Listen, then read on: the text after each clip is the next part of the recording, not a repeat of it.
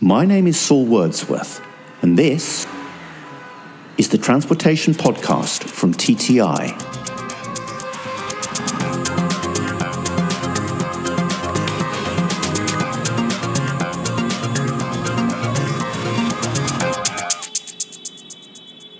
Hello, I'm Saul Wordsworth, editor at large of Traffic Technology International, the world's leading publication for traffic management, intelligent transportation systems, and tolling. Welcome to the Transportation Podcast from TTI. Our interview today is with Peter Norton, Associate Professor of History in the Department of Engineering and Society at the University of Virginia. Peter talks about his recent book, Autonorama, a history of promises of car utopia that have recurred throughout history, and an important warning to the industry that cars are not always the solution to everything. Subjects of discussion include smart highways, autonomous vehicles, and the importance, or otherwise, of ITS. Additional and exclusive content from the interview will appear in the September issue of TTI. But first, it's time to check in with TTI editor Tom Stone live from his immensely tidy home on England's south coast. Always a pleasure to see you. How are you?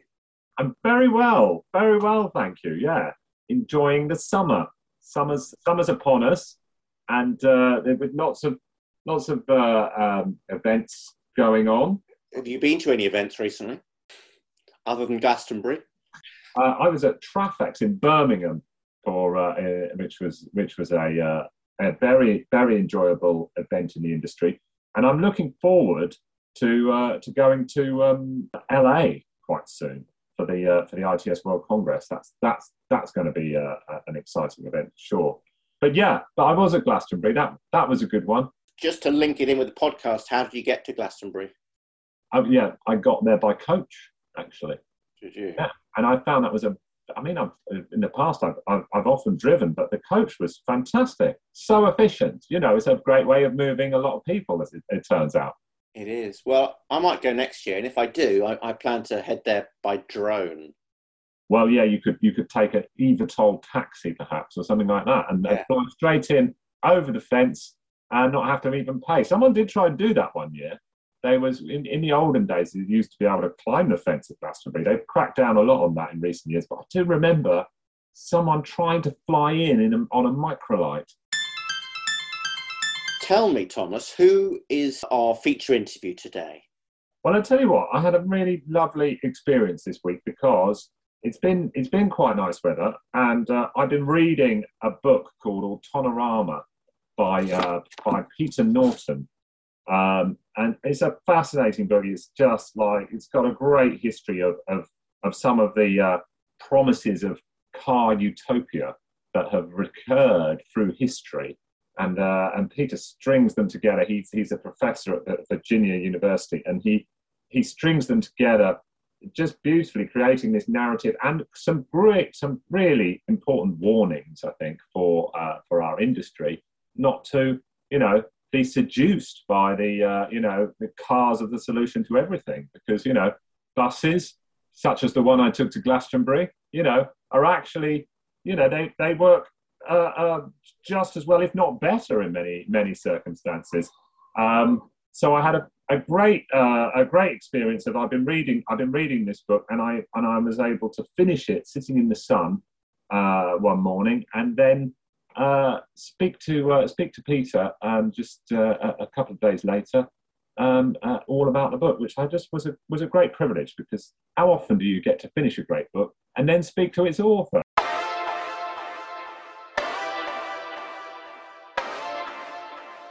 Now it's time for the main event. So sit back and enjoy Tom's chat with Peter Norton, Associate Professor of History in the Department of Engineering and Society at the University of Virginia and author of the recent book, Autonorama.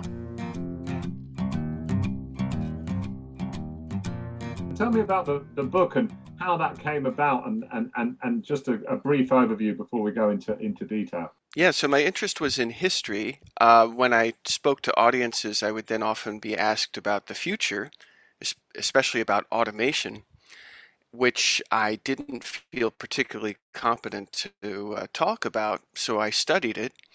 And as I did, it seemed so strangely similar to the promotions of car utopias that I had been reading about from the past. In other words, uh, you know, 80 or 90 years ago, we were getting promised futures, particularly in the US, where you could drive anywhere at any time and park for free without delay, uh, and you could do this even in big cities. This was the this was the product, if I could put it like that, that was being sold.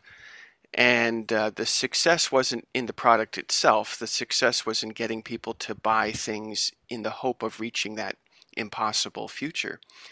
Um, in pursuing that impossible future, we substantially destroyed our own cities and developed a very unsustainable way of getting around.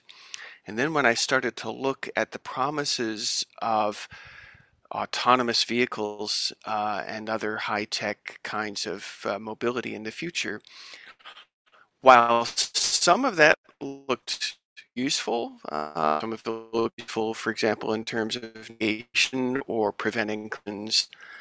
Most of the promotion looked as preposterous as the promotions that I had seen from the 20th century.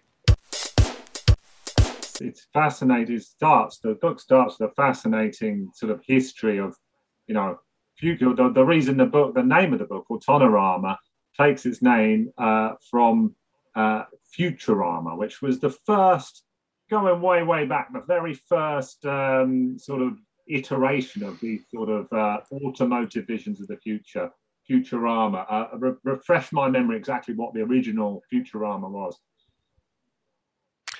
So in 1939 and 1940, there was a World's Fair in New York City, and uh, companies, many companies had big exhibits. The biggest was the General Motors exhibit, it was in a pavilion called Highways and Horizons, and it included an enormous model uh, on the order of half an acre in size uh, with a uh, vision of the future in which everybody's driving everywhere and that's the only way to get around and it works perfectly.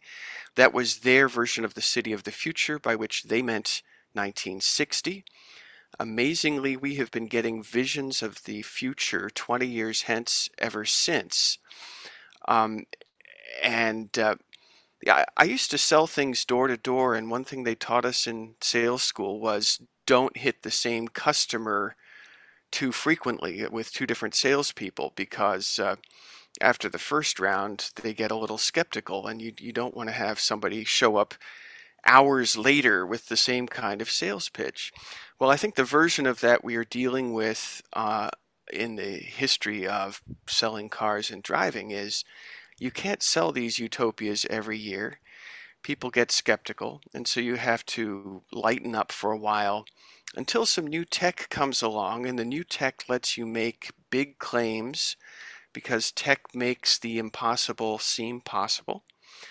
And so how it's worked out is that with remarkable consistency, every 25 years we've had another vision of the city of the future, the future being 20 years away. So in 1940, that vision was 1960. In the early 60s, there was Futurama 2 showing us the future of about 20 years later. Uh, in the 90s, we had a smart highway craze uh, that where extravagant promises were made. People, at least in transportation, they tend to remember smart highways, but they tend to forget that they were supposed to solve everything, and they didn't come close, of course. And in the 20th, 21st century, especially in the last decade, we've been getting sold a vision of the future where autonomous vehicles will finally make all this possible. And here's where I have to make a super important distinction. I'm often sort of presented with a question that's framed like either I think the technology is amazing and therefore we'll get the autonomous vehicles, or I think the technology isn't amazing. And I want to propose actually that the technology is amazing, but amazing technology does not make car dependency work. Technology is a tool, and no tool does everything. I must say that the, all the Futurama stuff, I, I loved it. It was a great way to start the book. it had like, it's got a strange, I don't know quite what it is, but it has a strangely sinister kind of uh, feeling to it. This sort of like vision of it, this utopian, you know, there's something sinister about utopias, isn't there? That, that you know, and especially ones from the past that, you know, we can see how they never came to be and were never likely to come to be. It has this this it, it's compelling reading I found. So uh, um, thank you for that.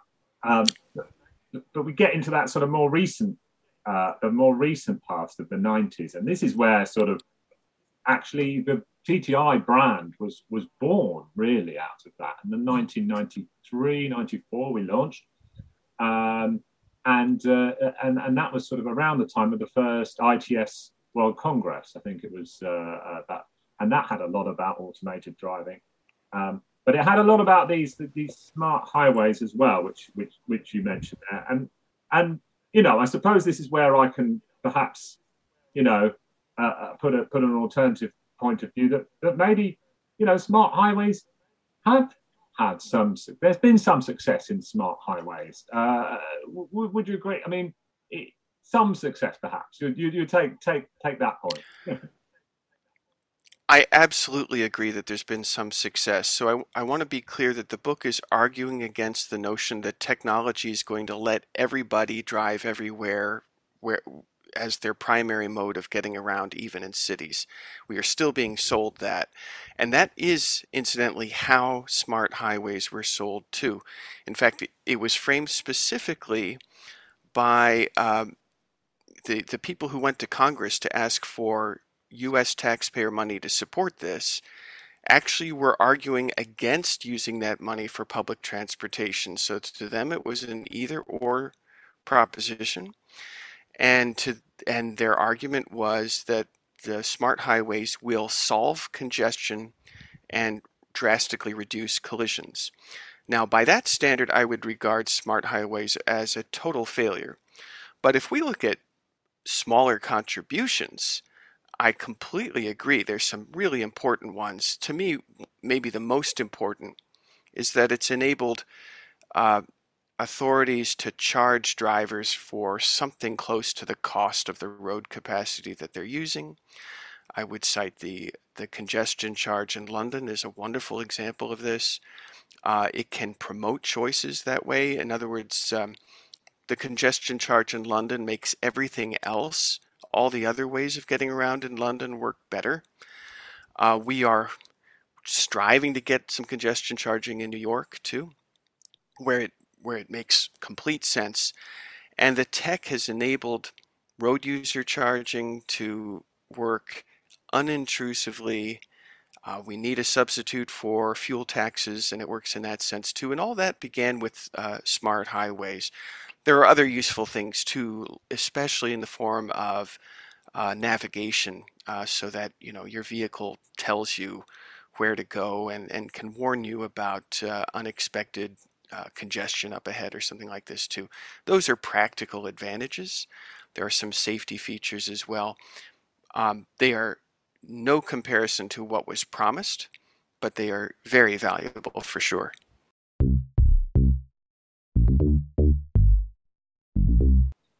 So, but perhaps uh, we didn't get value for money. Perhaps that's your, uh, and maybe it, it, was a mistake to focus too much on on smart highways at the expense of public transportation. Certainly, in the US, that would be be your argument.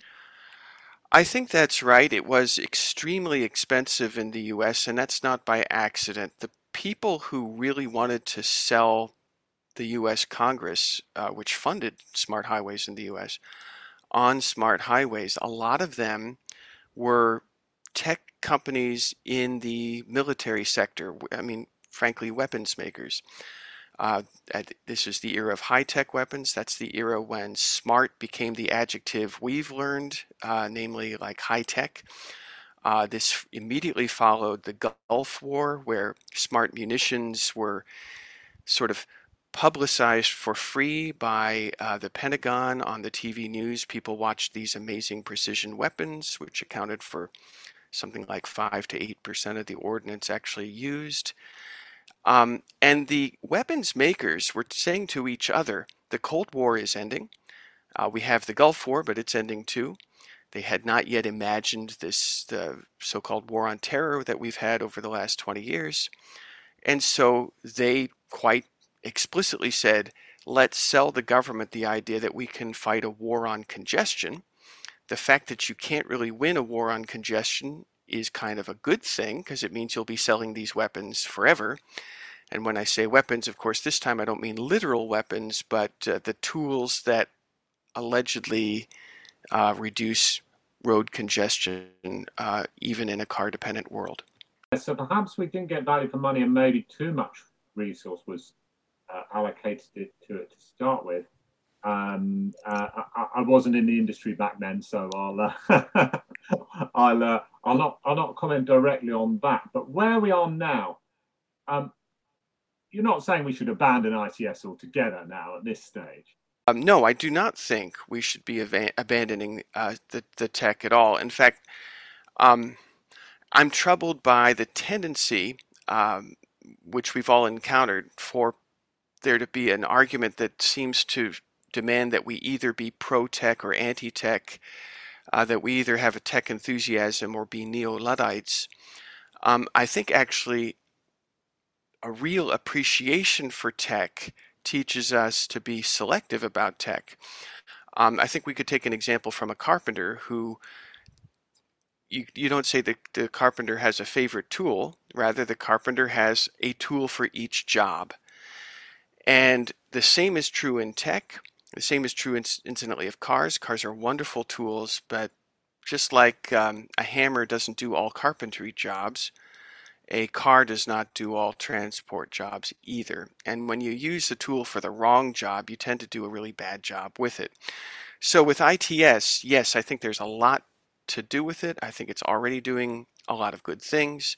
I've mentioned a couple that I think are, are, are quite useful.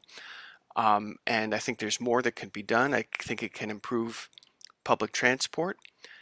I love the way it's used right now in the Netherlands, in particular, to ensure that when your train arrives at a train station and you're facing either a taxi ride or a very long walk to your final destination, or figuring out the local bus service, you don't have to do any of those things because there are bikes in the train station your train ticket gives you access to those bikes. Uh, you know exactly how many bikes are available, uh, and you go and get one. You can then bike to your destination. This makes the train work better. It makes the buses work better because they're integrated into this system too. And it's active mobility. Uh, it's good for public health and, and public space.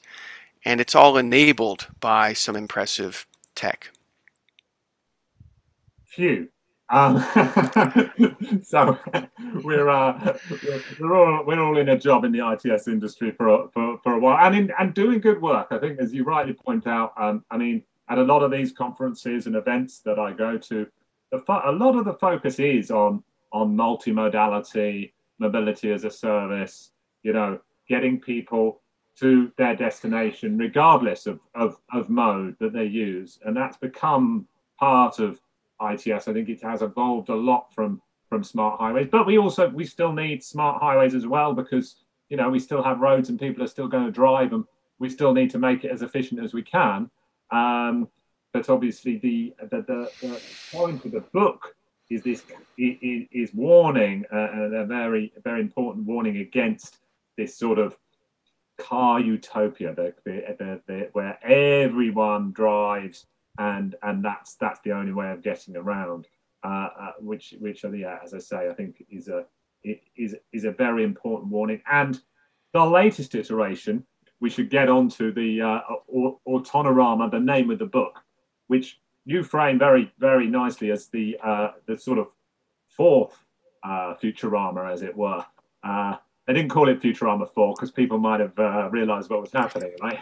but, but we're now sort of yeah, and is are we already now at the stage where perhaps the, the shine is going off slightly on, on, on the the promise? Do you think we're kind of ten years in? Are we to the to the sort of initial promises?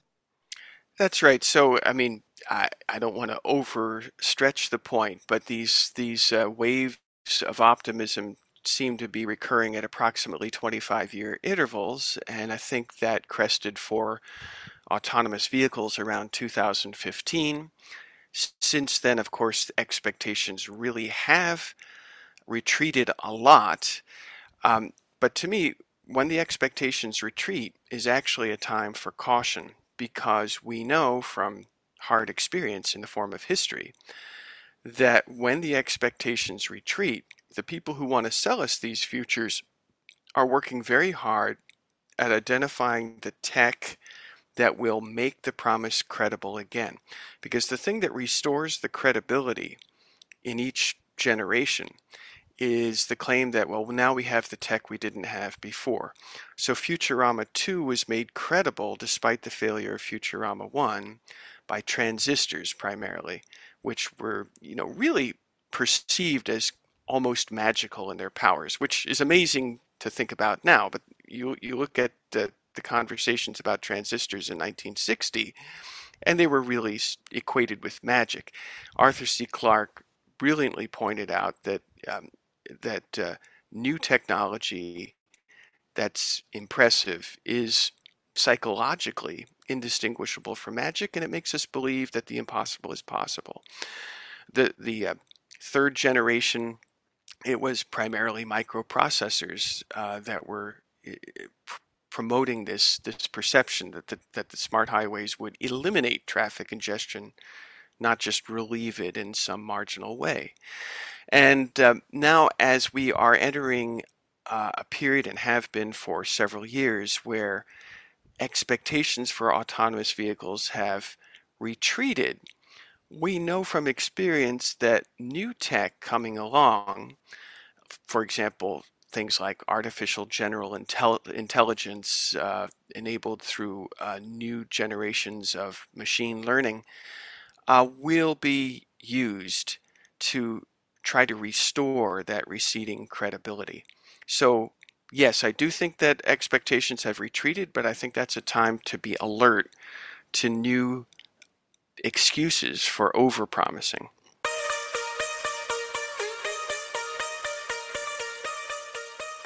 I hope you enjoyed Tom's interview with Peter Norton. Join me again soon for another episode of the Transportation Podcast from TTI. In the meantime, stay in touch with us on Twitter at Traffic Tech Mag, online at traffictechnologytoday.com, and of course via this podcast. That's it from me. Until next time.